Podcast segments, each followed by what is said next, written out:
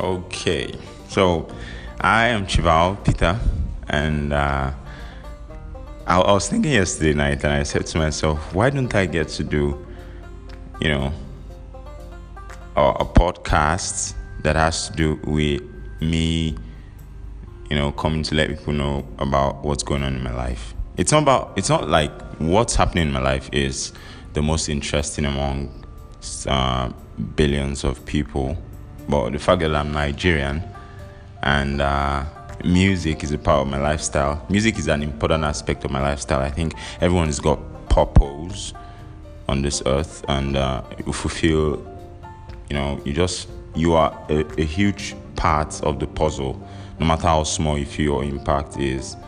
So I feel in this little way, you know.